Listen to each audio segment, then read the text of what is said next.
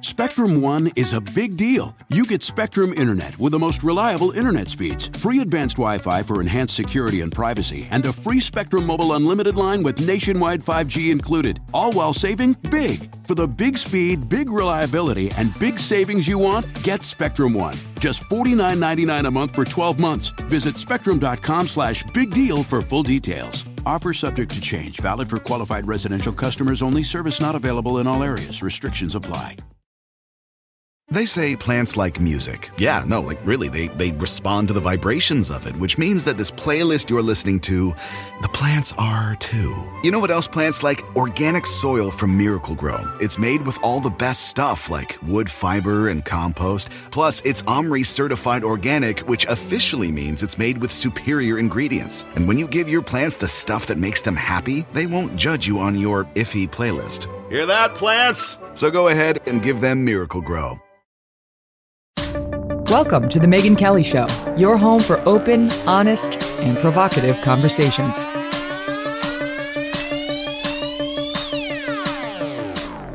Hey everyone, welcome to The Megyn Kelly Show. I'm Megyn Kelly. Today we're talking about COVID and the vaccine and whether we should be in a lockdown between now and the time you get it. Uh, we've got some really smart and interesting doctors who have been very anti lockdown uh, and they have been attacked pretty mercilessly for it, but they're very well qualified to speak about this. Their names are Dr. Jay Bhattacharya. He's a professor of medicine at Stanford, and Dr. Martin Kulldorff, who's a professor of medicine at Harvard.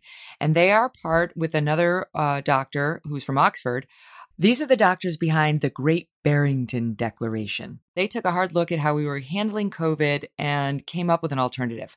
What they suggest essentially is that we protect the most vulnerable, from the elderly to those who are immunocompromised for some reason, but that the rest of us go about living our lives. We can be cautious. We can wear masks, uh, social distancing if we feel comfortable doing that. They don't necessarily think that should be mandatory, but they've taken a lot of heat for it. And now, with the vaccine in sight, I'm going to ask them whether they still think this is the best method and what is the danger that we are going to go into a lockdown. We're also going to have Dr. David Dowdy.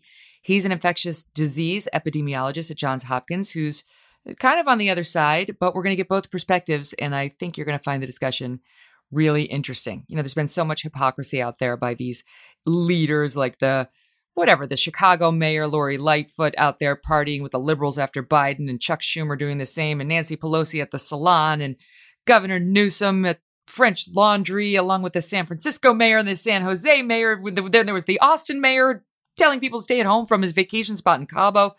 So, really, you kind of want to punch a lot of these people as they tell you to stay home. But instead, we are just going to attack the logic uh, that they are trying to push on us for these endless lockdowns. And uh, so I think you're going to love it. Stay tuned for that. But first, let me talk to you about something flowery, something pretty and lovely called Bloomsy Box. As you know, with travel being what it is and with the COVID ramping up, the cases and so on, a lot of people can't go see their families for Christmas. I'm not going to be able to see my mom for Christmas, which I just hate because she's almost 80 and I love her. Um, and I hate that. It's it's hitting her hard and me hard. But I am going to send an amazing gift to brighten up her holidays, and mine too, frankly. I am going to send her flowers from Bloomsy Box. She's going to light up when she gets these things. She's going to show it to all her friends. You can always get flowers from Bloomsy Box uh, that are so amazing. And you can send them, actually, if you love them, to somebody every month with a Bloomsy Box subscription. So it can be the gift that keeps on giving if you just want to brighten up a family member's day or month or week. They're better blooms uh, because they're picked, they're grown and picked locally at the farm nearby you just for you. So it winds up being like a personal, one of a kind flower gift delivered farm fresh straight to your loved one. So you know how like some of these flowers die after like three days. Certainly here in New York, in New York City, if you get one at the bodega down the street, it's like doesn't smell and it dies within 48 hours at the most. Um, and you always know when someone's bought you those. These are not those. Bloomsy Box will get you actually fresh picked blooms that last and they're gorgeous. They're, they're incredible prices, huge selection of artisan designed arrangements, no hidden fees, no endless upsells, and free shipping with a subscription. So, how about that?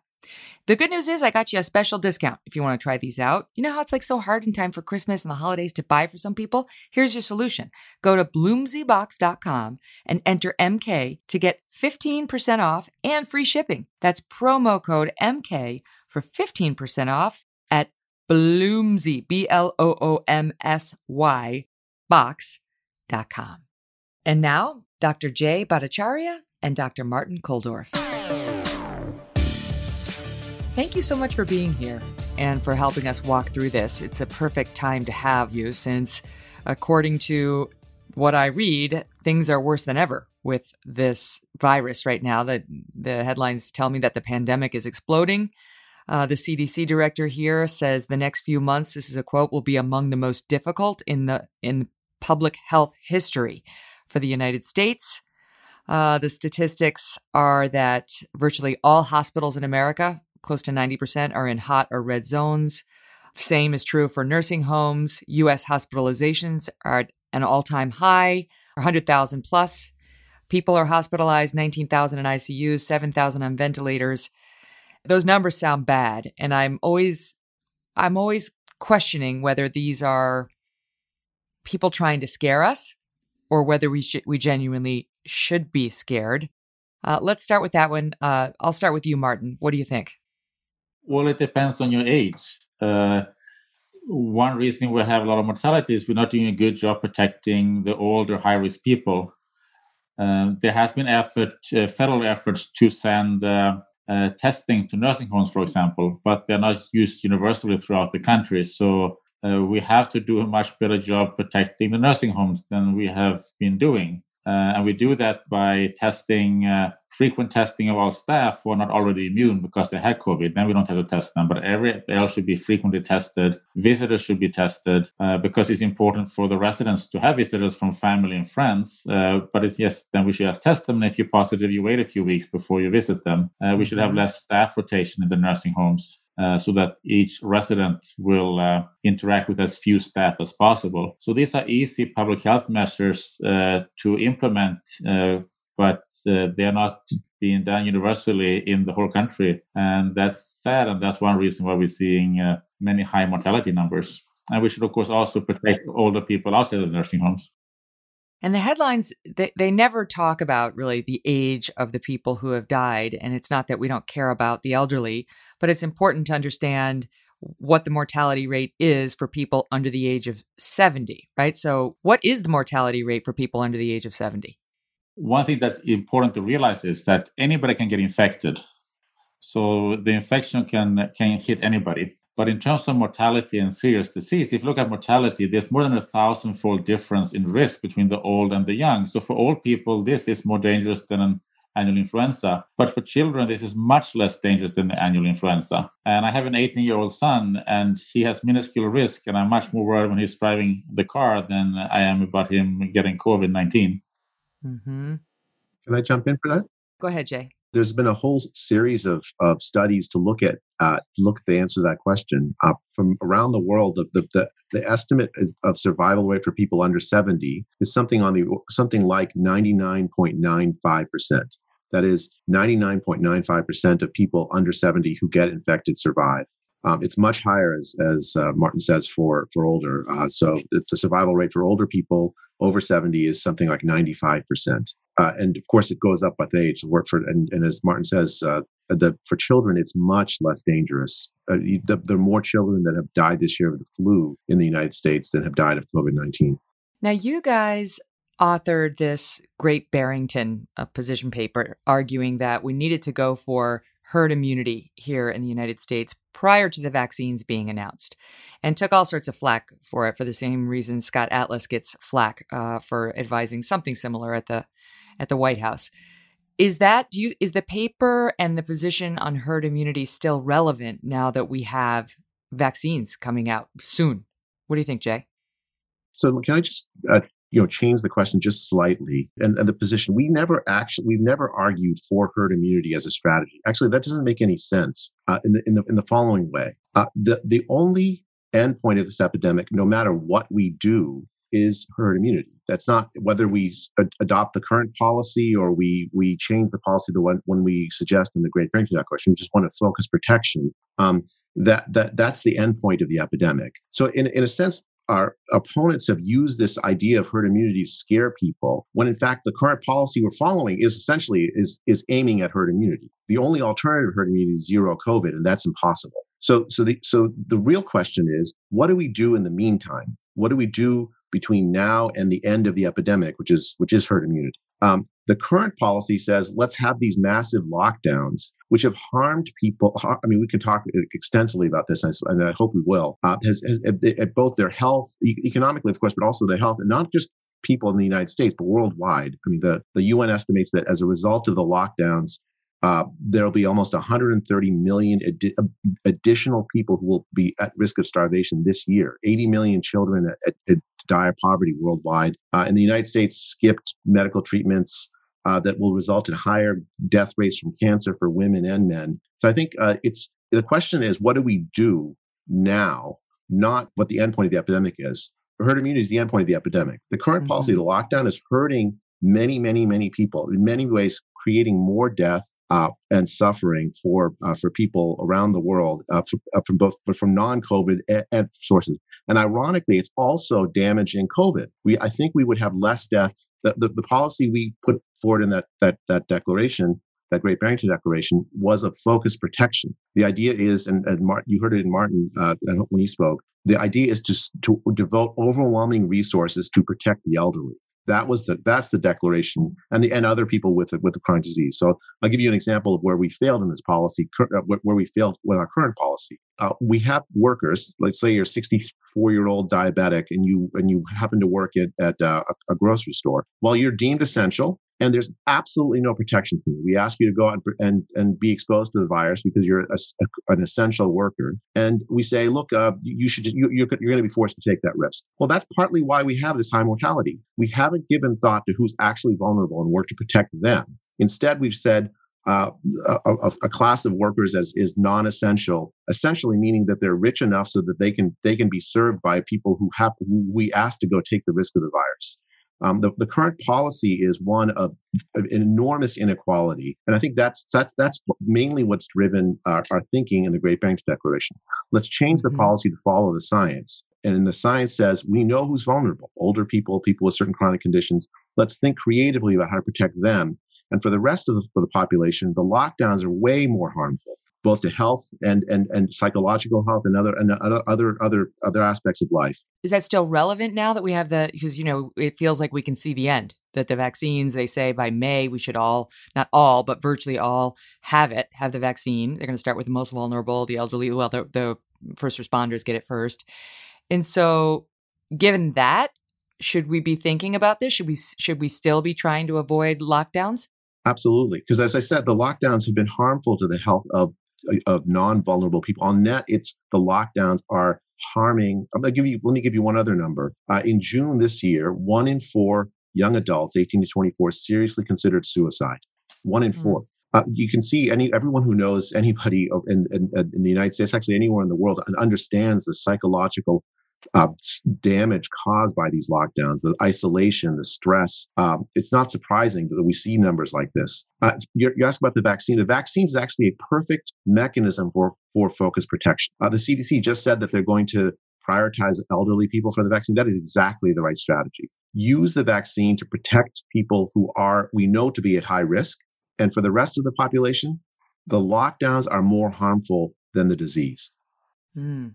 So, in other words, you feel like now more than ever, your strategy makes sense because we're about to vaccinate the most vulnerable, thus protecting them and, and more justification for getting the young people, the healthy people back out there living their lives. Yeah, I mean that's exactly right. I mean, I, I, I mean, I, I personally have an 80 year old mother uh, who I, I, I've told she needs to isolate because I don't want her to get sick because if she would be at high risk if she were to get sick. Uh, I have uh, uh, a 19 year old uh, uh, daughter, 13 and 15 year old sons. I want them to live their lives. That we they've, they've been harmed by this this lockdown in ways that are impossible to replace or fix. Uh, I personally, I'm 52. I, I would I mean, I, my risk is, you know, moderate. I, so, so, but I would will willingly take the risk of beat so I could go teach in in in uh, in, in person again because uh, I, I like I like seeing my students. We have to understand the risk is very very different and and react appropriately. You started the the, the, the conversation uh, with a question about panic and and uh, and fear. We shouldn't be living in panic and fear. We should be thinking about what the risks actually are and and, and live reasonably on the in the face of them. Mm-hmm. But we seem to be getting back to that. You've got the California governor, the New York governor issuing shutdown orders. You've got um, L.A. issuing some some pretty stern stay-at-home orders. You know, really scaring people about what's going to happen if they go out. Um, and more and more, we're seeing sort of state after state start to crack down as the numbers go up. And the, the question is whether we should be listening, whether they should be doing that, whether we should be listening as the CDC tells everyone, stay at home, don't travel for Christmas. Again, we're hearing we need to quote bend the curve. So do do you guys agree with that, Martin? Uh, we're doing exactly the same mistake as we did in the spring, and which led to far too many deaths uh, of COVID 19. And it's doing the opposite of what we should do. So, in many places, the schools are closed, even though the COVID 19 poses no risk to the children um, as well as uh, teachers don't having any higher risk than other professions by being teachers. So they're not at high risk either. So we're really hurting the kids here by keeping the schools closed. At the same time we are not uh, properly protecting uh, uh older people in nursing homes for example. So why are we testing children in schools and university colleges who don't need to be testing? There's no public health reason for that at the same time as uh, we are not doing proper testing in all the nursing homes. So in some nursing homes, so, so one thing that Scott Atlas has done very good during his uh, short tenure in the White House was to really push better testing for old people so that the nursing home had access to that. And that's being done in some parts of the country, like Florida, for example. But the other places that are still not testing nursing home staff frequently, and they should be tested now during the height of transmission uh, at least three times a week and maybe more. You don't think the goal should be close the restaurants, close the bars, don't travel, don't go to college, don't mingle, because it, it even getting COVID is really not that scary a proposition for the vast majority of people. And even with a vaccine on the horizon, people don't need to be so freaked out about the possibility of getting it unless they're in the high risk group. Correct. So we should put all the resources to protect those older people which we're not doing properly. So uh, that's very, very unfortunate, and we have to do a better job protecting them. Instead, we are we are putting the resources on protecting people who don't need to be protected, like school children. They need education, not for just for educational needs, but also for physical health, mental health, and uh, social development. And that's long-term damage that we're doing to our children. And we should never, as a country, put the burden on children who are not at risk here. We should always uh, take care of our children and let them go to school and let them live normal lives. In Sweden, they kept the schools open during the spring for ages 1 to 15, uh, and there were 8.1.8 billion children in this age group, and exactly zero uh, died from COVID 19. And there were only a few hospitalizations among children. So we should not hurt the children that we're doing right now by closing the schools you know what they say they say but the children will bring the infection they'll bring the virus home to an elderly grandparent or someone else that they're near. And so what we've been told is the children have to be making this sacrifice for older people in the community. What do you think of that? Uh, i don't think any old person wants their grandchildren to make such a sacrifice and we are it is possible to protect uh, old people. Uh, also the old people are not so much at risk from the children. We know that from studies. They are at risk from working age adults. That's the ones who are giving them uh, covid. So they need to be protected from working age adults. Uh, and we can do that by not having them go to the grocery stores to buy food for example. Uh, i see old people in the grocery stores and they should not be there uh, mm-hmm. they should still be, see friends and family because that's important preferably outdoors, but if not that possible, their friends and family should be tested. Uh, but uh, they older people should not be out mingling in crowds. What about the schools? Because the ones that are open, thankfully, um, still have really strict restrictions in place. I mean, the kids. I've got three little kids, and and I know just from their schools, th- there's a six foot distancing required for every child.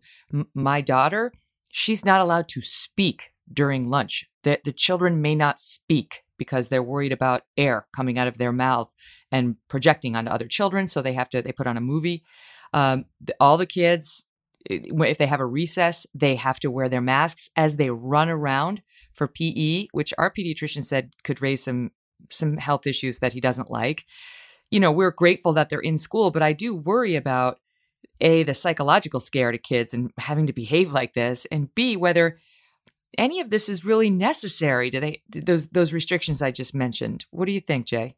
I think uh, the the restrictions on our school kids are are I mean, I, I don't I have the language to express how how uh, how unhappy I am about them. There was a recent study done, uh, published in the Journal of American Medical Association Open Network, which is a prominent medical journal, estimated that the, the schooling loss for kids uh, just from the the the, the, the spring, um, if we with you know with with uh, the cutting down of in-person learning, will lead to five and a half million lost life years for our kids mm. uh, because you know you miss school you think that's just a small thing but it's not. It has knock-on consequences through the whole rest of your life. Uh, you know people make decisions based on what they've learned in school and, and that has consequences for their health. Less well-educated kids lead sicker shorter lives five and a half million that we, we've taken from our kids for uh, you asked the second part of your question is important too like what are we getting for it? Well the kids don't pass the disease on very efficiently for reasons we don't understand but but we, we know for an absolute fact from a vast literature um,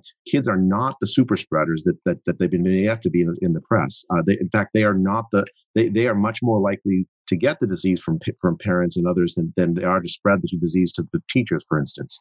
Our schools should be open. Um, as, as, Martin said, uh, the, the schools are open in much of the world uh, through much of the epidemic. France has kept its schools open despite the rise in cases on the basis of this very strong scientific evidence um, that it's safe. And as far as like the, the kinds of restrictions you're talking about, that doesn't sound like I mean, we, we, we school also is not just about education, it's about socialization, learning skills to interact with people.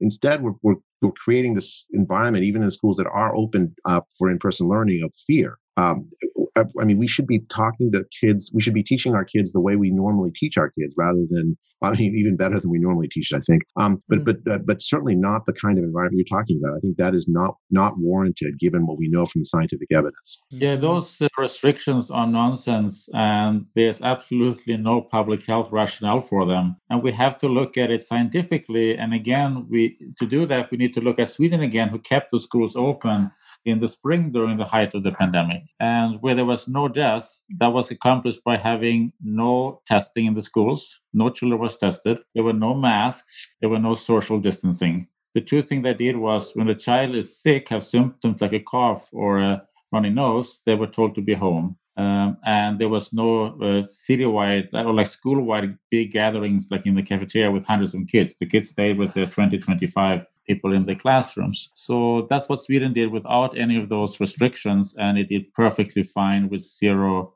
death among the children. So these restrictions are not based on public health, they are based on politics. Yeah, and fear, like the fear uh, uh forgive yes. the term, but people call it COVID porn, you know, where people just they, they play up the newspapers, play up the number of deaths without context, how the number the infection rate without context, and people believe that this is this is potentially deadly for everyone uh, who gets it. Meanwhile, it's virtually not at all for for children. There's only been a handful of cases, and they've been really r- rare. And there's still questions, as I understand, about whether they really are COVID related. More with Jay and Martin in just one minute, but first. The holiday season is about celebrating and spreading joy to those we love our friends, family, neighbors, and even our pets. That amount of joy can require a lot of online holiday shopping. Have you been doing it? Me too. And the more you do it online, like gift giving, banking, browsing, the more you potentially expose your personal information, which makes you more vulnerable to cyber criminals. Yes, you need to think about Santa and cyber criminals at the same time. Now is the time to think about your cybersecurity with all of the all in one protection of Norton 360 with Lifelock that's available to you. This is the easy way to keep your busy digital life safer in one easy place. You can get powerful protection for your devices like your laptops, your tablets, your phones, a VPN for your online privacy, and Lifelock identity theft protection that alerts you to potential identity threats. No one can prevent every cybercrime and every identity theft or monitor every single transaction at all businesses. But Norton 360 with Lifelock gives you a running chance they can help keep your holidays happy with powerful protection against cyber criminals. Save 25% or more off your first year at norton.com slash MK. That's norton.com slash MK to save 25% off. Talk about Sweden. Is is your approach the same? The your recommended approach, this sort of focus protection, the same as what Sweden did? It's not exactly the same because Sweden, uh, uh, as many other countries, has not done a good enough job protecting the old people. Uh, so in that sense, it's not the same. On the other hand, it is the same in the sense that schools should be open like they were in Sweden, and they still are uh, open in Sweden the, uh, for this age group. So in that sense, it's the same. Because I know Sweden's getting criticized, and I never know what to believe because I know the mainstream media is rooting against Sweden. I mean, they just are. They have a, a dog in this hunt, weirdly. And so every report I get out of them about the Sweden numbers is it's failing, it's failing, it's failing. And their numbers are much higher than these other Nordic countries that had more restrictive approaches and lockdowns. And I guess Sweden itself has admitted that it should have done more to protect the elderly in sort of these long term care facilities, which I think everyone is seeing. But what do you think? It, has Sweden been a successful experiment? Well, I don't think it's an experiment. I think the lockdowns are an, ex- uh, an unsuccessful experiment. But Norway also didn't have much lockdown. So it's in the sense that they are very similar to Sweden. And in Sweden, it's Stockholm that had high rates, while the rest of Sweden has been pretty low. And if we look at it now, Sweden had more cases than some other European countries in the spring. Not as not as bad as uh, New York, New Jersey, Massachusetts, and Connecticut. Much less than that, but they had higher rates than many other European countries. But then now in the fall, it's instead lower than many other most other European countries. Mm-hmm. So what what the lockdown did in the spring was sort of in certain places were sort of postponing the problem until now in the fall. Actually, can I return to that uh, about the lockdown um, uh, and, yep. and, the deaths that are associated with the lockdown? And one of the things that we realize about the lockdown is that it the economic dislocation caused by it actually creates danger, right? So so many young people lose their jobs, go back live at home with older older parents or even grandparents,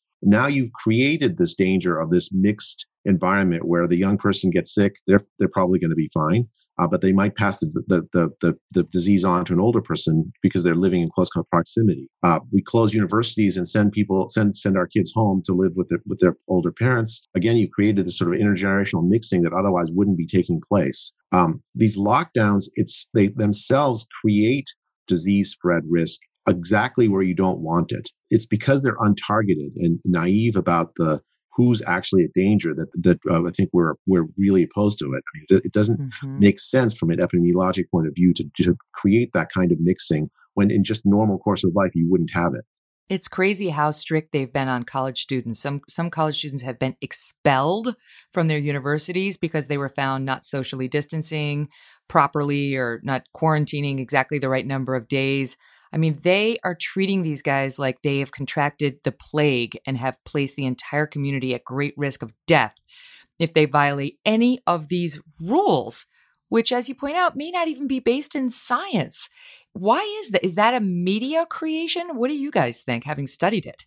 I mean, I think it's it's the result of fear and and and a, a lack of, of, of creative thinking about what what does work and what doesn't work. I mean, I think for for college students, I completely agree with you. It's it is absolutely uh, what, what we've done is just uh, an enormous mistake. Public health should never create a situation where we shame people. It should never create a situation where we we guilt people who be, who, who get sick. We should provide be providing compassionate care to people like like that. Give people good tools to make good choices, not not create this atmosphere of shame and, and recrimination. Um, mm-hmm. I mean, I, I, think back to an early story from the epidemic. Uh, at, at the, I think it was the Air Force Academy, where they uh, they sent home most of the classes, and they kept the seniors, and but basically required the seniors to to to uh, in, in, to live in basically solitary confinement, more or less, during the spring. Whether you know the food would be delivered to them, but they really just interacted with people via Zoom and not much else. Uh, two of those two of those seniors committed suicide right? The psychological stress from that kind of isolation, from those, the recrimination of if you violate the rule, you're you're guilty of of harming so many people. All of that is leads to enormous psychological stress. I know there's suicides in, in, in universities now uh, that that are happening around the country because of these because of these rules. The lockdowns in these in these uh, uh, these universities are not actually helping our students and it's not actually helping disease control. We, we should instead be giving our students good uh, good information about how to protect themselves and others. Uh, and but for the most part, the main thing is to not interact with older people if they believe if they if they actually are at, at uh, you know with with symptoms with other other kinds of conditions that they might make them think that they are, are, are have the disease. Give testing for them so that that they you know uh, the, the testing actually is interesting thing too. We we we link these tests to, to public health reporting. So all of a sudden now you get a test to see if i can go visit my grandma. Um, now it's a public event if I if I if I'm positive, I'm going to get a two week quarantine. I'm not. A lot of people think to themselves, well, do I really want to risk the two week quarantine? I think I'll just go visit grandma without a test. Um, mm-hmm. We should be al- allowing people to, to privately get tested, and then they'll, they'll make let them make good decisions. I mean, uh, they don't want to they don't want to infect grandma. I don't want my, my mom infected. If I if I can te- take a test privately, know I'm positive, I won't go visit her. That's a really good point because I can tell you, um, just in our community that we go to over the summer in New Jersey, they we actually had a very fortunate summer where it seemed the infection rate in our community was very low. We had a day camp open for the kids, but one college guy got COVID and had no symptoms whatsoever throughout his entire time with COVID, but he just had the good fortune of getting tested and saw that he had it. So, you know, he left and quarantined. But the shame the shame that was pl- and this kid did everything right. He found out a friend had tested positive. He went he got tested. He had it. He quarantined immediately. But i mean he was outed. People somehow found a way of looking at him like he'd done something irresponsible and it, it's it became like a scarlet letter. And and of course everyone else in the community is like well i'm not saying if i get it. Like i i'm just going to go underground for two weeks or you know there has still been a shame attached to it as though you've done something wrong if you get it. Yeah, I mean, it's a virus. Uh, we have very incomplete measures available to protect ourselves from it. We shouldn't be shaming people who happen to get it. I mean, you could you can take all the measures you like, and, and you, you might still get it. I mean, I thought we'd learned from the HIV epidemic uh, in public health to not shame uh, uh, rather to provide resources and care for people who get sick. I mean, it's, it's an, an, enormous step backwards. In Scarlet Letter, that's exactly the right. I mean, I've I've often thought about this as like the Scarlet Sea, right? Oh, I got the mm-hmm. I got the coronavirus. It's a it's an enormous mistake, Megyn, and I think it's it's a mistake that we uh, in public health are going to regret because uh, it's hard to unring that bell. Just to round back to the discussion on schools here in New York City, our mayor who in whom no one has any faith. He closed the schools, and then after public pressure reared its head, he said, "Okay, I'll open up the elementary schools." And meantime, uh, it seems like all the data is the schools are safe and you can open them up. But but a lot of these officials are drawing a line between elementary schools, lower schools, and middle school and high school. And to your point about suicide rates and depression, I mean, who is is at greater risk of depression than young teenage boys in particular, but also girls. So I worry about the high schoolers and the middle schoolers. They they need socialization and connection probably even more than the littles. And they've been like I, I know a lot of friends who have teenagers who are really sullen withdrawn depressed at not having seen their friends so is there something to this distinction these officials are drawing between the littles and the middle school and high school I think school should be open for uh, all children. Uh, as you say, that is, is, very important for high school kids with the socializations. I mean, the only the distinction is that a small child uh, can need some kind of care by an adult. So if the if the parents are working, then they need to go with the grandparent, and that's not not uh, the best uh, solution. While a teenage can stay at home alone, so that's the only sort of logistic restriction. But uh, you're right that uh, this is uh, uh, very tragic for for teenagers and high school students as well as university students. So we should open immediately all schools for in-person teaching. Okay, let's talk about the vaccines because uh, you tell me, but to me, these seem like miracles. I mean, 95% effective, at least three companies so far saying they've got it Pfizer, Moderna, AstraZeneca. Uh, you know, millions and millions of doses available this month, December, we assume, if they get approved here in the United States, the way we've seen in Britain. It seems wonderful. I, I, I only hope it's true. Are you guys as optimistic about the vaccines? I'll ask you that one, Martin. So the scientist has done a, a fantastic, fantastic job developing vaccines. So uh, they need, they deserve a big feather in the hat for doing that. Um, what we do so far, we've only seen the press releases for the companies. Uh, and for Pfizer, for example, which I think was just approved in the UK, we still haven't seen the actual data. But on uh, December 8th, FDA is planning to release that data. So that's when we really know what is the efficacy and safety of this uh, vaccine, and that's when we can sort of judge it how good it is, and for what mm-hmm. uh, for what groups uh, it might be uh, more have more efficacy versus less efficacy. Yeah. AstraZeneca is saying that it may be able to produce 200 million doses worldwide by the end of 2020. So that would be, I mean, that's not just America, of course, but that would be spectacular. And then the other two are saying that, um, I guess, um, 40 million doses, so 20 million people could be helped by the end of December. Because uh, I actually didn't realize this, but you have to have two shots, whether you get the Pfizer or the Moderna or or the AstraZeneca vaccine. Uh, Johnson and Johnson is reportedly testing a one dose vaccine. The the one, especially from Pfizer, requires super super cold storage at something like m- minus ninety Fahrenheit temperature, so it's a little inconvenient. Um, Johnson and Johnson is working on one that doesn't require that. Moderna doesn't require as much of the, the cold. So the, it, everyone's sort of come up with something that's slightly different. But let's start with this. Do you believe that they're going to be safe, and would you take it? What do you think, Jay? I mean, I think uh, the as Martin said, we, we do need to wait for the safety data to, to be publicly released so that uh, you know folks can scrutinize it carefully. I would absolutely tell my mom to take it first because she's at the highest risk. I, I personally probably would take it. Um, again, depending on what the the safety data show, because my my risk is is moderate. Um, but uh, for my kids, I think that the the the vaccine. Uh, well, again, we have to look at the safety data. If they're they're they're not. I wouldn't prioritize children for the vaccine. It's not like other uh, like a disease like the measles where kids uh, you know where the vaccine for kids really is is a, is a is it makes much better sense than actually getting measles which would be deadly. Um, here for kids it's much lower risk for to get COVID. They get mild, much milder disease and die at lower rates. More people, more kids have died of the flu this year than COVID. So I think uh, for mm-hmm. kids, I think it's a completely different question. So this that we have to look at the safety data, but the standard for the safety data that we hold for children, uh, we should expect a much, much, much lower serious adverse event risk for children before we require children to have it. I, and I they, they haven't tested it on children either. Yeah, exactly. I mean, it's it's going to be. So I think for that, I, I think um, some folks have, have, argued that we should make the vaccine mandatory, and I think I'm I'm I'm very firmly against that. I think here what we have to do is we have to understand who's at risk. We shouldn't be asking people I mean, mostly when we ask people to take vaccines, it's because it's good for you to take the vaccine, right? We, we say, uh, you know, you, you take a measles, mumps, rubella, for your kids because it's good for your kids to have that shot because measles, mumps, and rubella are terrible diseases if, it were, if their kids were to get it. We shouldn't be asking people to take a vaccine if it's on net bad for them. So for my mom, 80 years old, she should take it absolutely. I mean, assuming that the, the, the data come out the way I, I anticipate, because it's it's uh, it's better for her to have the vaccine than than uh, than COVID.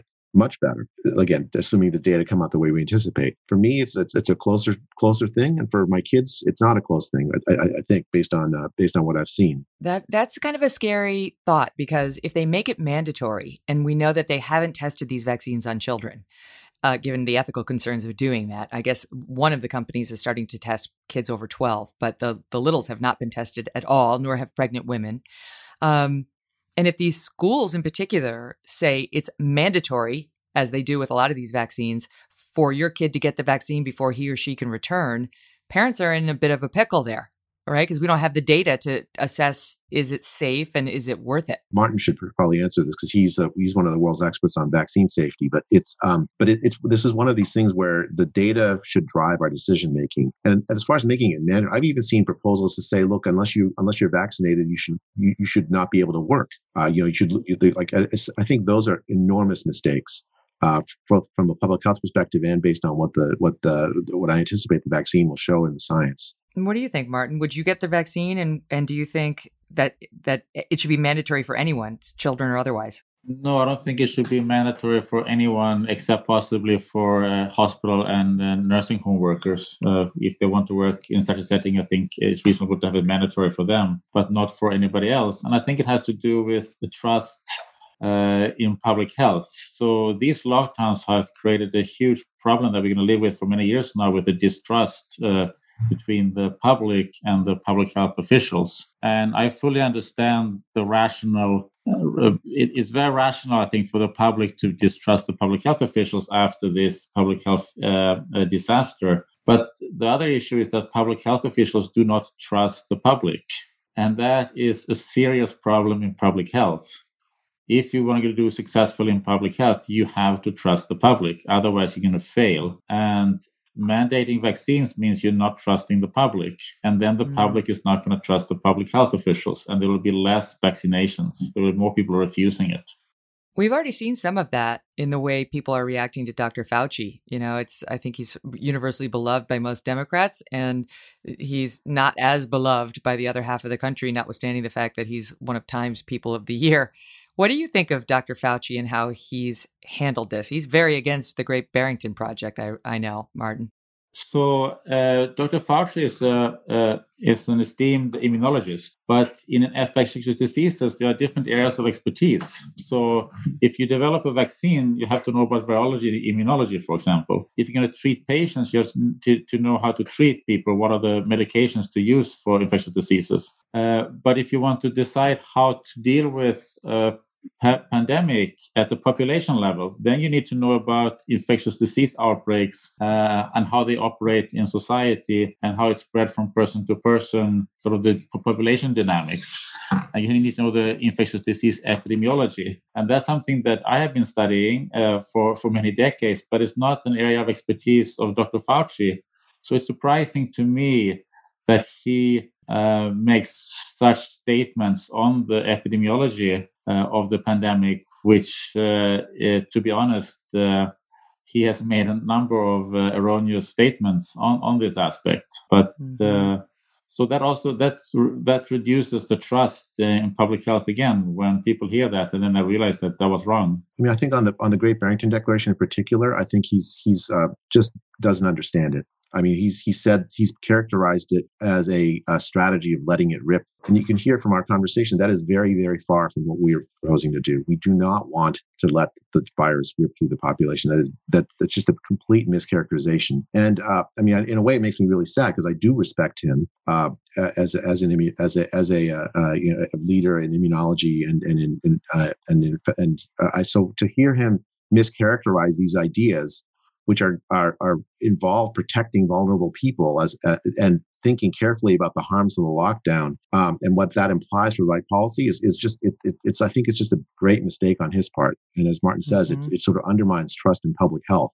Actually, one thing I've noticed in his thinking is that he he really does seem to be blind to the harms of the lockdown the, I mean, we've talked about the de- depression. We've talked about uh, starvation in, in in in developing countries as a consequence of the, the economic damage from the lockdown. We talked about, we haven't talked so much, but there, but there also medical damage from people delaying um, cancer care from, for, because uh, people are more scared of COVID than cancer. I, I, mean, I think all of these harms should enter into our policy calculus. And uh, when Dr. Fauci talks, I never hear him thinking about those harms in a way that's meaningful. Mm-hmm. No, what, what's what's happened between him and the media is just more shaming of anybody who pushes back against the narrative that the only thing we need to be focused on is curbing the spread of this virus. And you know, even if that costs millions of people their jobs, their businesses, their careers, the ability to put food on their tables. I mean, the reports have been totally heartbreaking of what the lockdowns have done when there really are questions. You know, we were told last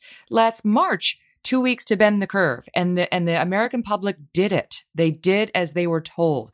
And now here we are in December, and they're saying the same thing. The CDC, we need to bend the curve. Meanwhile, people's lives have been ruined. They've been ruined. And when somebody like you guys comes forward and says, here's a possible other approach that takes both problems into consideration, what do we see? More shame. Same as they've dumped on Scott Atlas, who I think has been really brave in all of this. Shame. He's been they describe him as disgraced. He he's at your he's at your institution, Stanford, Jay, right? I mean, what do you think about the what how they've responded to anybody who pushes back against the Fauci narrative, like you guys, like Scott. I mean, I think the the uh, the, the response of the scientific community, I mean, in one sense, has been amazing, as we talked about it for the vaccine, uh, but in another sense, has been utterly shameful. Uh, I think we've seen in a way that I never anticipate seeing. You know, I've been a I've been uh, a scientist for in, in medical school for 20 years on the faculty. I I never thought I would see the day where there would be active measures to try to suppress uh, a, a, a, a, point of view in a scientific discussion, um, the way that they've done with, with Dr. Atlas. Um, and, and I think uh, I, I, think for science, we're going to have to think carefully about how really to go forward. Uh, we, have uh, there's another uh, uh, very famous professor at my institution, Dr. John Ioannidis. He's he's made YouTube videos uh, talking about the pandemic that have been censored, removed off. You know, one of the mm-hmm. top scientists in the world thinking about the most uh, important problem in public health, and those views are censored. Um, you can't have science when uh, people can't talk openly about the disagreements about over over certain over important facts. Um, you just it's not science. It's just you know it's just one view uh, dominating with absolutely no possibility of, of being questioned. That's not science. Mm-hmm. That's that's something else. We're seeing it more and more, and not just when it comes to COVID. Um, you know, when it comes to transgender identification and things like that, the the rejection of science in in favor of what's considered to be politically correct is really getting dangerous. A uh, couple of questions before I let you go. They say they don't know whether these vaccines stop the virus from infecting you or whether they just stop you from experiencing the virus. You don't get any symptoms.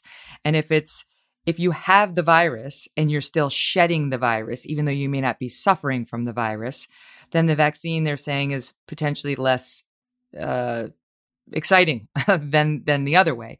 So, number one, do you think that uh, that means we're farther away from being able to take off these masks and stop socially distancing? And number two, either way, when do you think we're going to be able to take off these masks and stop socially distancing? Martin? Uh, so it's true that we don't know those things about the vaccines yet, and also uh, they have been evaluated based on uh, sim- symptoms rather than mortality, for example. So there's a lot left to learn about these vaccines uh, uh, in the in the coming months and years. But uh, what is important is, as long as there are, there's some efficacy and some and, and good safety, they can be used as part of a uh, focus protection strategy where we protect older people, uh, whether it's because we are protecting the old people but when they get vaccinated, or whether we protect them by having the uh, nursing home staff and healthcare personnel being uh, protected. Now, in terms of the social distancing, uh, we should end them immediately, uh, no matter how good uh, uh, the vaccines are, because of all the damage they're causing on on collateral damage they're causing on public health with with falling child immunization rates, uh, worse cardiovascular disease outcomes, worse cancer outcomes, worse diabetes care, uh, and the and the uh, deteriorating mental health. We have to do think about that collateral damage and end the lockdowns for children and young people. And Martin, do we do we have any idea how how long the immunity will last, and whether this will be something we need to get annually? You know, like the flu vaccine. Uh, from the vaccine, we do not know. Uh, but we should not compare it to the influenza vaccine because the, the influenza comes with a new strain each year. So there's no reason to believe that uh, coronavirus will uh, behave in the same manner. But we don't know if if the if we need, for example, a booster shot uh, five, ten years from now from the vaccine. That we don't know. Uh, the natural immunity, we know there's good natural immunity because there's been very few reinfections. But also, we don't know mm-hmm. if that lasts for a lifetime or probably not. But even if it doesn't, then when you get it uh, a second time, maybe 10, 15, 20 years down the road, you would expect it to be milder uh, because you still have some some uh, uh, help from the immune system, even though you might still get it a second time. So, just a round back exit question for both of you. What's your prediction on when we get back to normal, to something resembling very closely normal? Jay? I mean, I think if we use the vaccine correctly, we could get back to normal within two months, right? So if we have, uh, let's say, uh, 50 million people vaccinated uh, who are at the highest risk, at that point we can open society up, right? Because the, the uh, and and because the, the logic is the harms from the lockdown to the rest of society is worse than the disease, um, and the people who are vaccinated are protected. I think we could get back to normal in two months if we if we continue to follow this policy we're currently following of lockdown after lockdown after lockdown, we will we'll be doing this for another year or two. Hmm. I agree with that. Schools should open immediately, but then uh, after the older people have been vaccinated and their caretakers, then the older people can also go back to normal, hopefully in about a couple of months. I wonder, it's one of the questions that we don't have an answer to, but how the presidential election is going to play in here. If Trump had won, you know, when, when the when the race was still in front of us, the election was still in front of us, um, there was definitely a disincentive for some of these Democratic governors to ease up on on the fear factor. And now that it's looks like it's Biden, um, maybe they will. Maybe they'll get closer to reality and listen to guys like you about the damaging effect of these lockdowns and, and finding a way forward. Uh, I don't know. They may be too addicted to the porn.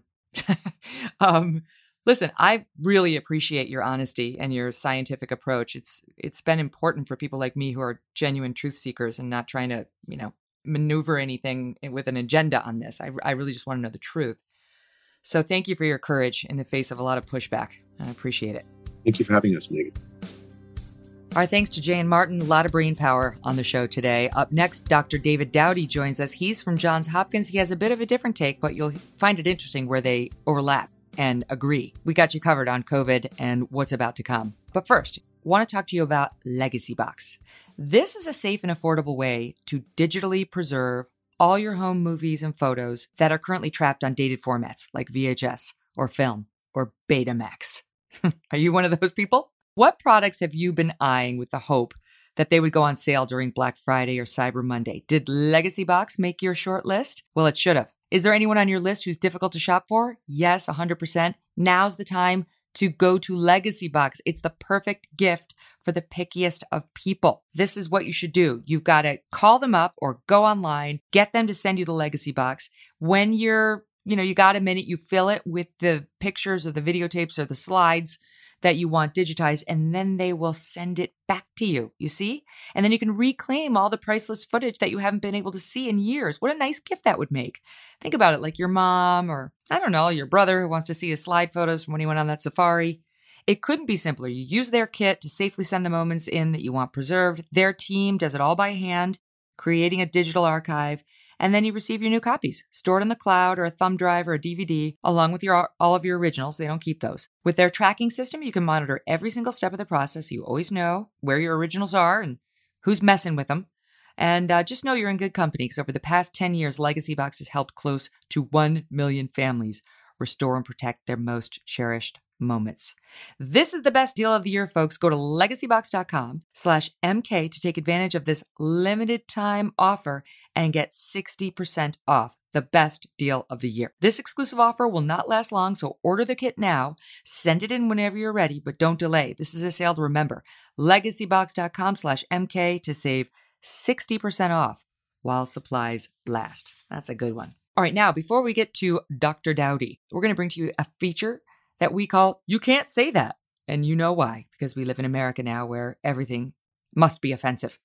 No one, as it turns out, is immune from being silenced by the wokesters on the far left, not even liberal icon Barack Obama. Yes, it's true.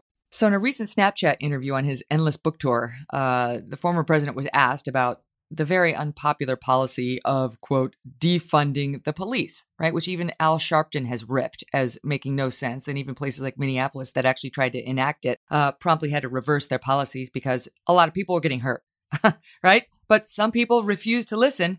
Nonetheless, here's what Barack Obama had to say about it. You can use a snappy slogan like defund the police, but you know you've lost a big audience the minute you say it, which makes it a lot less likely that you're actually going to get the changes you want done. The key is deciding do you want to actually get something done or do you want to feel good among the people you already agree with? Sounds pretty accurate to me. Uh, but for the woke left, this is unacceptable.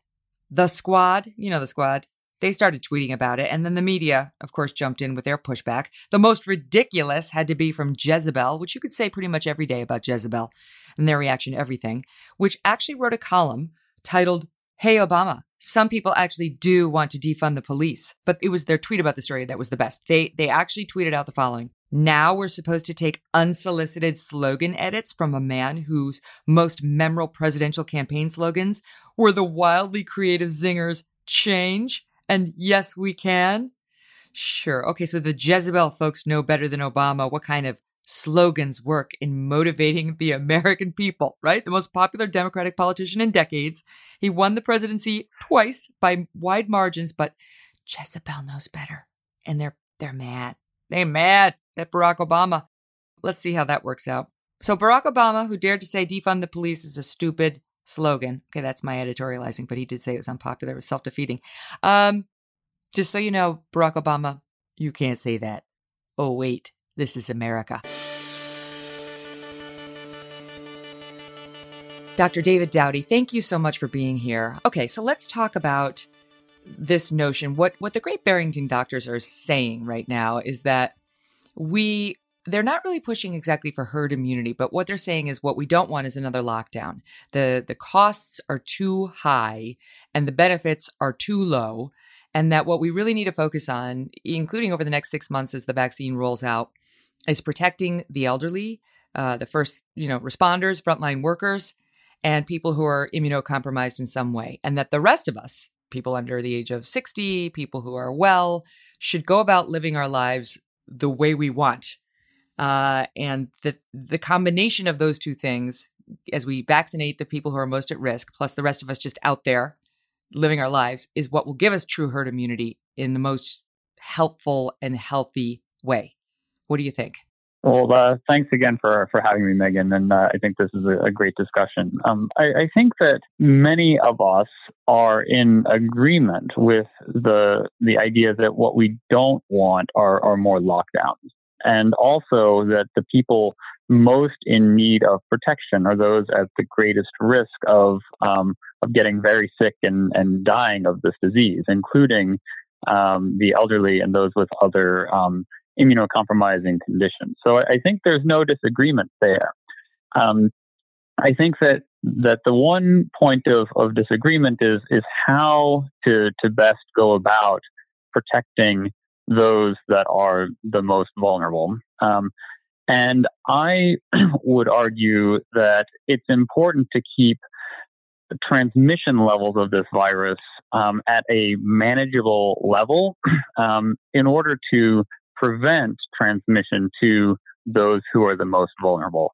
And so I, would be a little concerned about the um, the idea of, of just letting everyone else go back to, to life as normal. I don't think we want to, to go back to lockdowns. Um, I think that, that we can be smart about how we uh, manage this disease. But um, but if we just let transmission go haywire over the next few months until we have a, a vaccine that's widely distributed, uh, I worry that that's also going to increase the risk to uh, to those at greatest risk of uh, of death and um, and long term consequences. But what about if if we have a situation where the vaccine's being being doled out to first responders, you know, healthcare workers, and elderly, you know, beginning in nursing homes and then so on from there over December, January. Let's hope that's let's hope that the timeline is that short. let's hope. um, then then sh- doesn't it make some sense for the rest of us? You know, like for for example, I'm 50 now, as of a couple of weeks ago, and I'm healthy. I don't have any of these underlying conditions. I don't feel threatened by this disease. I know that it it can potentially kill people, but for people in my age group and my risk group, you have a 99.95 percent chance of surviving it. And so I I don't know. Like I would feel comfortable going out if if maybe what's what's wrong with having people like me, people like you out there wearing our masks even, uh, but not but but we're opening the schools and we're opening the restaurants, we're opening the bars at full capacity, and you know we wash our hands still. It's not like we're trying to get it, but what's wrong with doing that while the most vulnerable are getting vaccinated? Right. So I think this is a great question, and and this is really uh, I think the the area of of debate, and and I think that there are many reasonable um, considerations and, and perspectives on this. My personal perspective is that um, if, if you are, are going to a bar or a restaurant that's at full capacity, even if you're, you're wearing a mask, you're coming into contact with 50, 100 other people in, in uh, a time span of, of maybe an hour. Yes, you're wearing a mask. Yes, there's going to be some distance, but, but that's a lot of people one of those people is going to have uh, an elderly parent living with them in their home, or is going to be working at a uh, at a long term care facility. and and the risk to to let's say reasonably healthy 70 year olds is not zero, right? And so it's it's one of these things where the more you're contacting other people, the the more there is a risk of transmission to someone who's then going to contact someone else. Um, if if everyone were living in in isolation and only had two or three people that they were contacting, this wouldn't be an issue. But we know that that's not how humans interact, and so. But, it's, but it's let about, me ask you about that. So yeah. I get I get that point. So, but isn't that responsibility? So I have a mom who's going to be eighty in July. So if my mom's staying with me. Then I, no question, I shouldn't be doing that. I shouldn't be going to the bar and, you know, throwing caution to the wind. I would behave much, much differently if she were in my apartment. So why can't the onus be on people as individuals? Like you know if you're going to be exposed to somebody who's compromised in that way, but the rest of us who aren't why can't we be out there? Like why we're already asking people to be responsible and support the community in the ways that make sense. Why can't we especially focus in on people who live with a vulnerable person and say you you're basically the same as an old person. So you got to behave accordingly and the rest of you are good. So first of all, I, I guess I don't like the idea of um, putting the onus specifically on other people because then what happens is that those people uh, begin to feel like uh, you know shamed for what they're doing, and and often when people feel shamed for what they're doing, they uh, they then find ways around it, or they don't they won't go and get tested, etc. Also, we don't know everyone's individual situation. So let's say you know you are um, you have your your parent, uh, your 80 year old parent living with you at home, but you also have a three year old that you have to support, and you work in a restaurant, and if you lose your job, then um, then you're going to be out of uh, out of work and you're going to be evicted from your from your home, right? And so everyone's situation is unique, and I worry about the idea of let's just put the onus on on all individuals um, to to do the right thing because they may have very valid reasons for for not doing that, and it's not just that they are being careless and and not uh, compassionate toward their parents. Yeah, but the alternative is to put the onus on everyone to stay at home and, and avoid their work in a way that doesn't make sense either. You know, if I can go out, I'm, I'm able bodied and I'm at very low risk, and I can help contribute to keeping the economy open and spending my money at restaurants that need it, why shouldn't I do that? Because it, there's right now, we're damaging so many people who don't need to be damaged in order to protect this relatively small group. So we've gotten to the point where it's like, people are starting to defy defy the orders. They're they're sick of it. They they bent the curve back in March, and now you're seeing open defiance. You know, we saw a restaurant here in Staten Island say, "We're we we're not doing it. We're not closing. We're opening our in, our in-house dining." And the sheriffs came and arrested them, and people cheered. They cheered the owners, saying, "Go for it." You know, they're they've kind of had it. So aren't we at the point now where we have to be realistic and say, "All right, it's not ideal that if you live with an elderly person, you're going to have to make more sacrifices than somebody who doesn't. But we need an interim measure because the full lockdown situation or anything close to it is not going to be stomached by the American people. Well, so I think I think that um, I'm in agreement that we need a middle ground, right? So um, I I would argue that that you're absolutely right. We should not be going back to, to full lockdowns, and and the more we try to push full lockdowns on people, the more, as you say, people are going to to openly defy that, right? But I also think that going completely in the opposite direction of um, just let let everyone do what they want is is probably not the wisest decision either. I think that there are some risks that people can can still tolerate, right? So, for example, you mentioned wearing a mask as you as you go out, right? That that's something that I think many people can do. Maintaining some level of, of distance, I think, again, is something that some people, many people can do. Keeping um, indoor gatherings to a, a, limited capacity is, is, I think, something that, that people are in general able to do, especially for, for just a few more months until we have a, a vaccine that can be widely distributed. You know, my sense is we've come this far. We've we've made it eight months into this um, pandemic already, and we're just a couple of months from the finish line. Why can't we continue to to do some of these sensible measures to to keep things at a at a reasonable level of transmission? I did ask that question. You know, like with the end in sight, you know, can we?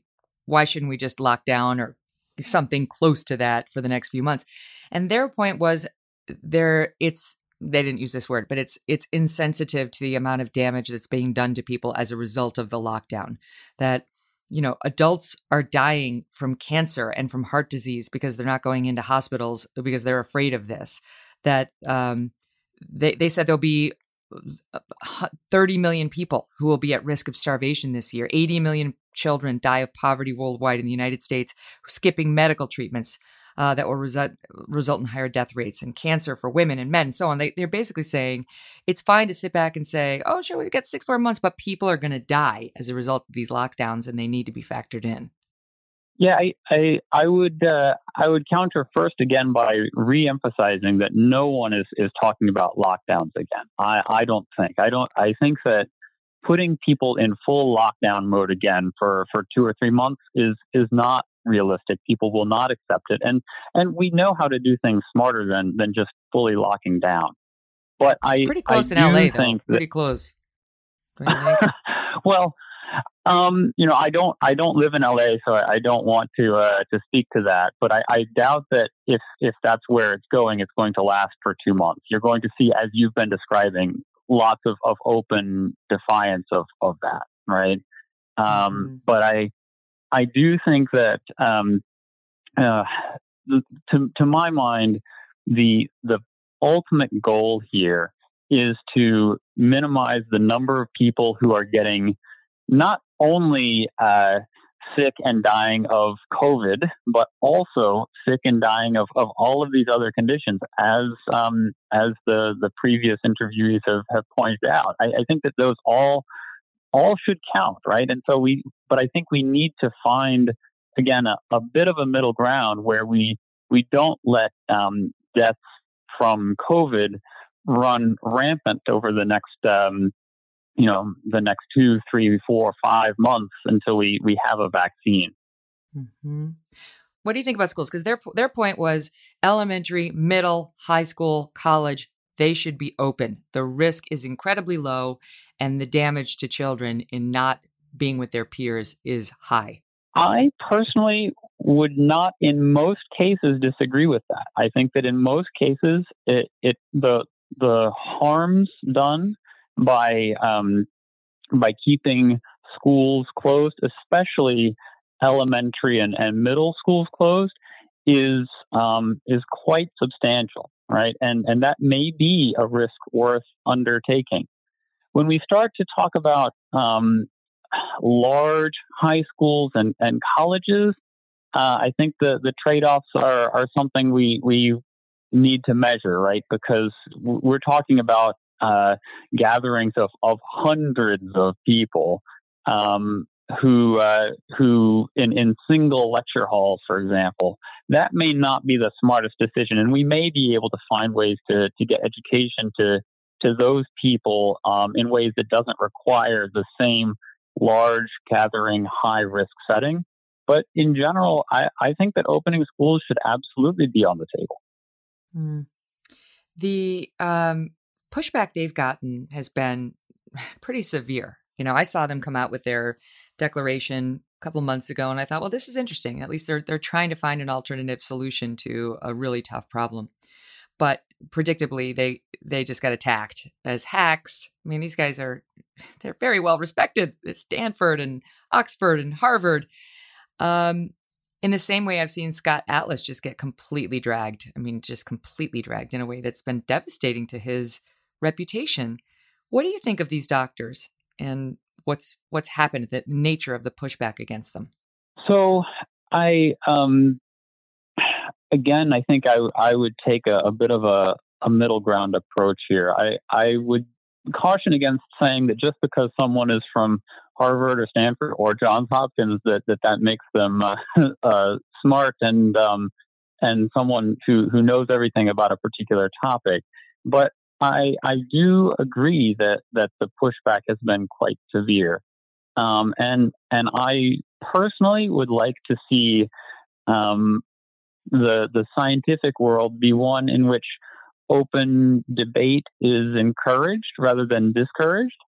Um, mm-hmm. And and so I I don't necessarily agree with everything that um, that the authors of the Great Barrington Declaration have said, but I I do feel that um, people should be um, able and, and willing to, to voice their opinions and to, to debate those opinions in a respectful fashion, right? Um, but I, I, would like it to be about individual people's opinions, not just saying, well, this person is from such and such university, therefore they're an expert on the topic. And that goes mm-hmm. for me too, to be honest. Mm-hmm. Right. Well, Johns Hopkins is pretty good too. Um, uh, you know, the, to me, it's been such an obvious contrast with the, you know, the the lionization of Dr. Fauci, who on the left, you know, he can do no wrong. He's the guy's going to be People Magazine's Man of the Year, one of the people of the year.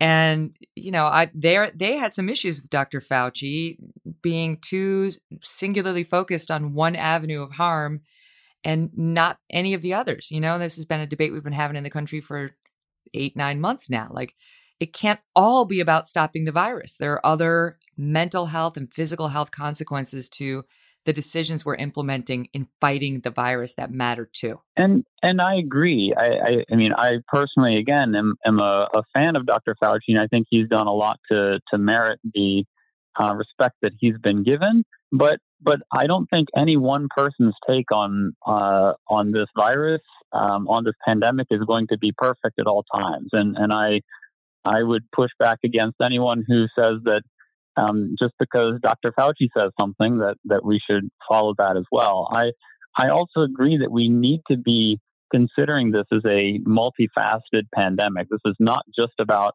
reducing transmission; it's about um, minimizing other harms, harms to to mental health, harms to the economy, harms to, to people's well-being, and and harms to uh, to death from from other conditions.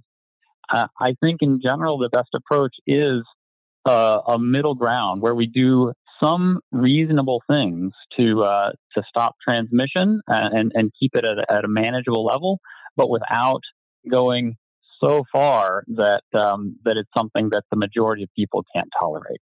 On the question that you mentioned of, of testing, well, we were talking about shame and how we don't want shame attaching to individuals like you live with an elderly person and I saw you at the bar. Um, they were also raising that same issue because you know how it is. It's there still is weirdly some element of shame attached to getting the virus. It's weird. It's a damn virus. People get it. Like same with the flu. We we we never before started blaming people or looking at them like they've gotten the plague. And their point was one of the points they raised was um, why does this have to be a part of public health reporting? What should we be able to get private tests done and then trust individuals to make good choices to protect themselves and others? So I again I agree. I do not think that that getting this virus, getting this disease should be a, a point of shame. Just like I also feel like um, being a, a public health worker in these hotspots um, should not be a, a, point of shame, which sometimes it has become as well. I, I, feel like there's there's a lot of shame going around, and, and I, I wish we could reduce it on, on all sides. Um, I I do think that we need um, data on where um, the virus is spreading, where uh, disease levels are the highest, so that we can plan our response uh, it, it does, I think, make sense to be more strict in places where there is more transmission and less strict as transmission goes down. But I don't think that we need to to have people's private in, in information attached to that, right? So you don't need mm-hmm. my like my individual name and address attached to my positive result if, if I test positive for COVID. But it does help to know what general area I'm in, right? And, and I think that again, we can find a, a middle ground where we, we have enough data to plan a uh, an appropriately targeted response to, to areas where the, the virus is spreading without compromising people's individual information. I was talking to a woman who had just gotten back from Israel. This is two months ago. And uh, she said they tested her, or that, you know, she arrived and she had to quarantine for two weeks. And by the way, just for folks at home, now the CDC is saying you can quarantine for just seven days if you test negative and you're asymptomatic. Um, seven days from the day you were exposed. So that's good. Uh, but anyway, so she had to quarantine for 14 days. And she said she looked out the window and there was literally a little drone there checking on her to make sure she was still in the house. That's one person's eyewitness account, but I can tell you, I mean, if that kind of thing happened here, people would lose their minds. Um, they don't want any more big tech or big government pushing them around. So let's talk about the vaccines, which I do think are miraculous. I'm very excited about these things. I feel like I would take one. Um, I don't know. I would take one. I'd be one of the first ones if they wanted me to be because I don't. They don't seem to be telegraphing caution as much as they do with some other vaccines. You know, like they seem to be saying very little side effects, maybe a headache, maybe some malaise, um, but only in 15% of the people, and you know, it's 95% effective. So why wouldn't you? What do you think? I, I mean, I agree. I, I think that, that the data coming out on these vaccines so far has been very promising. Um, that uh, efficacy seems very high. Side effect levels so far seem very low. Admittedly, it's it's a relatively small sample size, um, and we still have to get these these vaccines manufactured and distributed to the to the population. But but um, I would absolutely take a vaccine. So when do we get back to normal?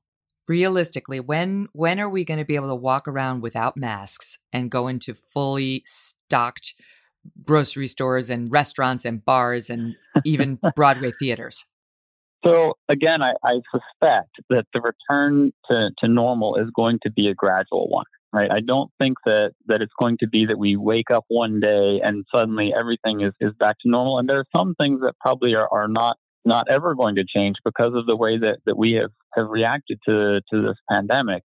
Um, but I, I, think that um, as we get the uh, first, the highest risk individuals vaccinated, um, and then uh, larger swaths of the of the population, we're going to see the ability to to slowly scale back on on restrictions that have been placed on us. Uh, I'm I'm going to say that probably by um, by the spring, there are going to be um, many fewer uh, restrictions on our on our lives, and and hopefully by mid to late next year, things are going to be close to um, to normal. You know, but well, here, um, but I do think it's going to be a gradual process. Since they yeah. don't know whether the vaccine actually eliminates the disease within you or just stops you from getting any symptoms of a disease that is inside of you, a virus that's inside of you that you could still shed onto other people. That that's a bummer because if it gets rid of the virus, then I can take off my mask. Then I'm going to run around and say, I, I have the immunity. I got the I got the shot. I, I can't spread it to you. I'm 95% immune, which is good enough for me. But if I could still be shedding it people are going to tell me I got to keep the damn mask on forever until we truly have herd immunity in the country. Am I right? Well, so I think that, that you're right to, to be cautious about this, right? Um, because we, we don't know, as you say, whether whether vaccines are going to be um, preventing uh, disease or just um, uh, or transmission or just the disease. Um, but I um, I think that we will be able to watch the, the numbers of cases and deaths that are occurring in this country. And as those go down, hopefully with a vaccine, uh, we'll be able to, to manage our response accordingly, right? So even if these, these vaccines, let's, let's say in an optimistic scenario, right, uh, we, we might not know for a long time if they're able to block transmission, but in nine months from now, if if levels of, of COVID cases and deaths are very, very low, I don't think there's going to be a lot of um, uh, of push to to keep um, restaurants at, at, limited capacity or or you know enforce mask wearing. You know, mm-hmm. it, it's it's going to depend on on how much um, disease we're seeing in in the country at any given time.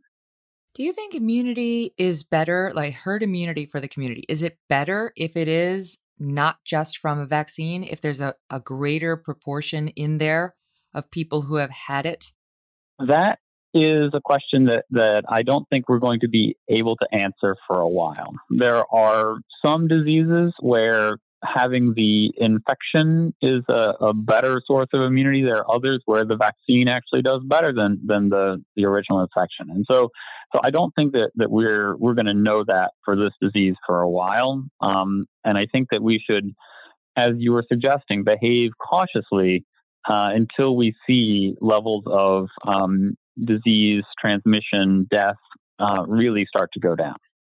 So another question: Moderna and Pfizer seem to have a different vaccine than AstraZeneca. That they work, they're, the first two work differently than the third one, and it has to do with RNA. I don't know. My eyes glazed over. I just got they're different. it, sure. Do you think so far that would you rather take one or the other? Do you think there's it's an important difference? As of right now, um, I I don't think that there is strong enough um, data to suggest that that one vaccine is is much better than the other. Right. The um, it looks like these vaccines are effective. We're not going to know their their long term effectiveness for for quite a while. Right. Um, but short term, they they all seem to be quite effective. Uh, the the differences have more to do with the the immune response um, and also uh, things like do they need to be kept at colder temperatures, et cetera? So distributional um, concerns um, than than they do um, any anything that I think the average person should be concerned about in, in trying to choose between these vaccines. I think if, if you have the mm-hmm. opportunity to take a vaccine, I would take it. Me too. I would too. I mean, I go by what my doctor says, and he'll he'll tell me straight up, like this is this is not good. Don't be on the first line. He's like, we're good. He, he doesn't even think he wasn't anticipating even uh, months ago that there would be problems with this, and he's an infectious disease doctor. Um, I, there, there's some of the warnings about traveling over the holiday season are insane. so this is right before Thanksgiving, but the the messages stand. The fear factor stands. Uh, Salt Lake County Health Department warned um, Thanksgiving leftovers won't taste as good if you're on a ventilator.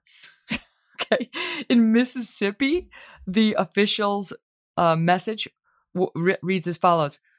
We we don't really want to see mama at thanksgiving and bury her by christmas. Holy moly so um i don't know. I am going to travel over christmas but boy they sure are trying to scare us into not doing that. What are your thoughts on it? Yeah, I think my thoughts are are that that travel does pose a risk, um, and I think it's important for people to be aware of that risk. Uh, I don't think that scare and, and shame tactics are, are generally the right way to get that uh, that message out. Uh, I would um, personally prefer to see messaging that that describes to people um, how how much of a risk it is to um, to to drive, how much of an additional risk it might be to to fly or take public transportation. Um, but but without trying to to scare people, uh, with all of these um, situations, everyone's situation is unique. And I think the most important thing is to get the information out to people for people to recognize that there are risks associated with, with these activities, but not to, um, to, to scare people. Mm-hmm. All right, last question. Along the lines of what you were saying, people don't like to be ordered what to do by our government. It's not in the American DNA to, to behave like that. Although I think people have been pretty darn good during during the COVID period, uh, with obviously some exceptions. But overall, I think the public's been doing a great job. Um, so, how, what about making these vaccines mandatory? There's there's a big difference of opinion on whether that makes sense or not. I I was just talking with the other guys about does it make sense for school children when the vaccine has not been tested on school children? You know how they mandate that we get them vac- vaccinated for other things. So, what what is your thought on children and otherwise? Should the vaccine be mandatory? Yeah, and first of all, I'd like to echo your your comment that I think that the American public deserves some credit for what they've done, and, and I think again this this goes back to the we've made it this far, we've we've done a lot, we've we've sacrificed a lot to get to this point. If we can make it just a few more months, hopefully things are going to get better with these vaccines. As far as making vaccines mandatory, I think that it is reasonable for individual businesses or um, or venues or say nursing homes, etc., to to make this mandatory for their populations, I would be concerned about a broad like federal mandate that uh, that everyone gets this vaccine. Uh, I think that the school children are a, are a challenging situation because we, we do mandate that that kids get uh, a series of vaccines, and and there's no reason to think that this vaccine should be very different from many of those other vaccines. Um, mm-hmm. But as you say, I think we would want to to see enough data coming out that this is going to be safe and effective in, in school children before we could um, roll out that kind of a mandate. So I, I, would say it's it's reasonable for, for individual businesses, institutions to to require it if they think that that's that's appropriate for for their population. I'd be concerned about uh, a broad government mandate that that everyone has to take this vaccine. Art, I actually do have one more question, which is as a doctor, what do you think it says about our country, um, our determination, our work ethic, our brilliance that we we've done it. We appear to have done it, to have come up with vaccines, to have come up with vaccines in record time, um, 95% effective, low rate of side effects. To me, as a layperson, I want to stand up and cheer these guys and just say, bravo it makes me makes me proud to be an American and makes me proud of our companies and our work ethic and our just our our drive to get the important things done. But you're the doctor. How do you feel? No, I I mean in general I would agree. I think that um that it's quite an accomplishment that that we've been able to get um what appear to be safe and effective vaccines um, out um, uh, in in this amount of time. It's never been done before. Uh, I think that um, people in our country have given up a lot to get us to, to where we are. And, and we have saved, you know, hundreds of thousands of lives by doing what we have done. And I think the message is we're not quite there yet. We still have a few more months to go. But if we're able to keep this up, um, I think we we can look back on this with uh, with a measure of, of pride and accomplishment. And I, I, would like to see more positive messaging like that as opposed to just the um, the the shame and, and fear sorts of uh, messages that, that we've been talking about before. I think mm-hmm. people should be proud. I'm feeling it. Uh, I think it's a, it's it is miraculous. I'm I'm proud of the country, and I'm I'm proud of these scientists who really had to do nose to the grindstone to come up with this. I, what I what I read was that they they had it really soon in this whole process, but they've had to you know, make sure it's safe for all these months thereafter. So apparently it wasn't as complicated a formula as as people feared initially. It's just they, of course, in something like this, they got to test it and retest it and make sure all the little mice lived after after the dosages. And and people have really been working overtime. You know, like people have been giving their all to to make this happen, and and I I think they they deserve mention as heroes. You know.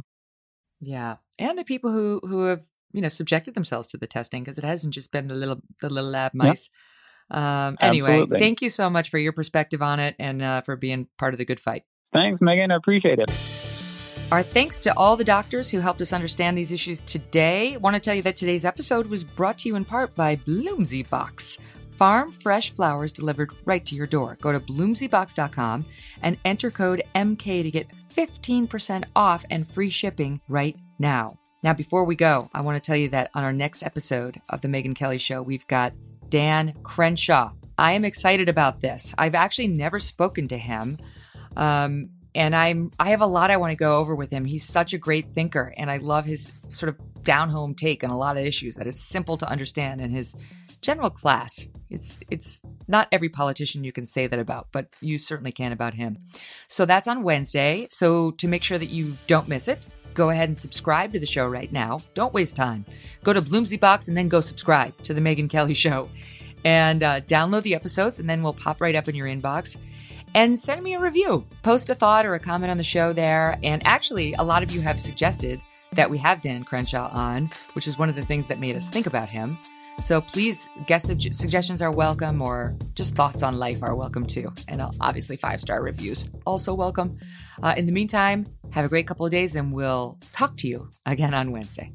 Thanks for listening to The Megyn Kelly Show. No BS, no agenda, and no fear. The Megyn Kelly Show is a Devil May Care media production in collaboration with Red Seat Ventures. Spectrum One is a big deal. You get Spectrum Internet with the most reliable internet speeds, free advanced Wi Fi for enhanced security and privacy, and a free Spectrum Mobile Unlimited line with nationwide 5G included, all while saving big. For the big speed, big reliability, and big savings you want, get Spectrum One. Just $49.99 a month for 12 months. Visit spectrum.com slash big deal for full details. Offer subject to change, valid for qualified residential customers only, service not available in all areas. Restrictions apply. They say plants like music. Yeah, no, like really, they, they respond to the vibrations of it, which means that this playlist you're listening to, the plants are too. You know what else plants like? Organic soil from Miracle-Gro. It's made with all the best stuff like wood fiber and compost. Plus, it's OMRI certified organic, which officially means it's made with superior ingredients. And when you give your plants the stuff that makes them happy, they won't judge you on your iffy playlist. Hear that, plants? So go ahead and give them Miracle-Gro.